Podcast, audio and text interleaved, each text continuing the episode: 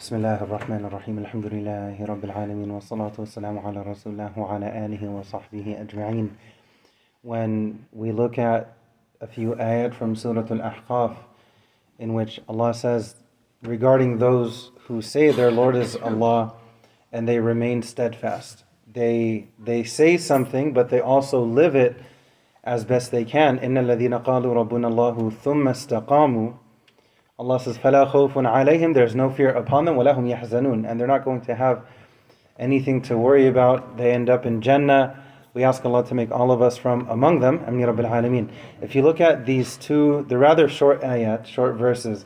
They're very general.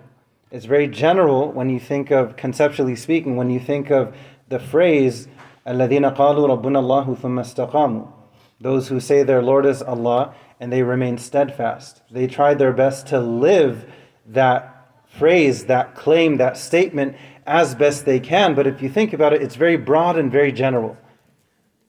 They say their Lord is Allah and they remain steadfast. Immediately, and they end up in Jannah. Immediately after these two ayat, Allah gives us a specific description regarding these people. So it's very general. They say their Lord is Allah, they remain steadfast, they try to be good people, good Muslims, they is very general. What's the one specific thing that's mentioned immediately following these two ayat? Allah highlights, and this is especially relevant for the teenagers who are here. If you really, really are serious about wanting to go to Jannah, right, then, then pay attention to the next two ayats specifically. Because Allah highlights the importance and the value of someone being good to their parents, especially their mom. Think about it, it's very general. الَّذِينَ قَالُوا رَبُّنَا اللَّهُ ثُمَّ اسْتَقَامُوا But then topically, the next topic, وَوَصَّيْنَا الْإِنسَانَ بِوَالِدَيْهِ إِحْسَانًا حَمَلَتْهُ أُمُّهُ كُرْهًا وَوَضَعَتْهُ كُرْهًا وَحَمْلُهُ وَفِصَالُهُ ثَلَاثُونَ شَهْرًا Allah mentions the importance of being good to parents and then specifically the mother, because the mother carried the child, delivered the child, and nursed the child. After this ayah, Allah mentions that they're going to be judged. They're going, so if you use school terminology, they'll be graded based on the best of what they used to do. So imagine you have mixed assignments. Some are good, some are in the middle, some are not so good. Allah is saying that I appreciate this specific thing so much, your entire grade is going to revolve around the best of the deeds that you have to offer. And Allah just told us one of those best deeds. The idea of, in general, a person being good to their parents, especially their mom, their mom, their mom. But if someone can manage, especially as a teenager, male or female, especially during those really difficult years, right, where there are these massive waves going back and forth for both the teenagers and their parents, and a lot of white hairs can come from that. But if you're a teenager and you want a straight shot one way ticket to Jannah. Once you enter, you're not going anywhere. Once you have both feet in Jannah, you're not going anywhere. These Allah is telling us Himself, these ayat will result in that.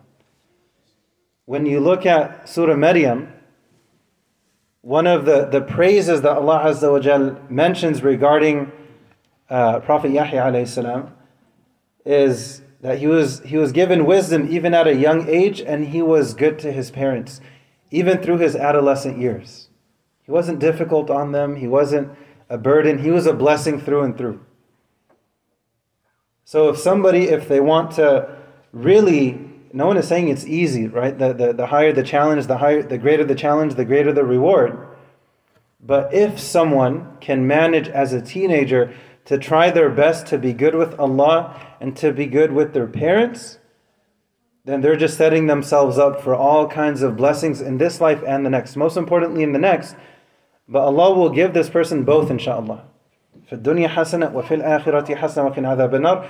But that's up to the teenager. That's up to the teenager.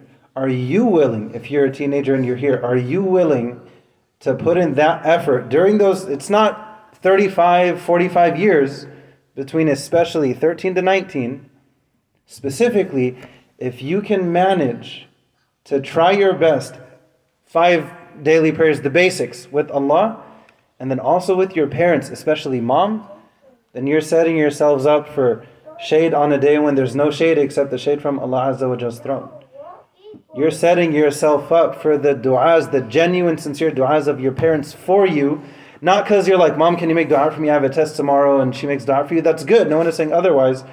But what's way more valuable is when they make dua for you impromptu and you're not asking them for it.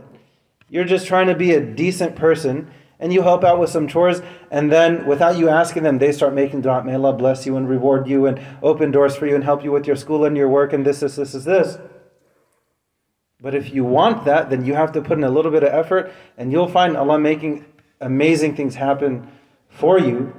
But it's up to that teenager to put in that effort. We ask Allah to make it easy for the teenagers and for the parents of the teenagers. We ask Allah to keep all of our hearts together and united. Amin Rabbil Alameen. Subhana rabbika rabbil izzati amma yasifun wa salamun al mursalin. Alhamdulillahi rabbil alamin.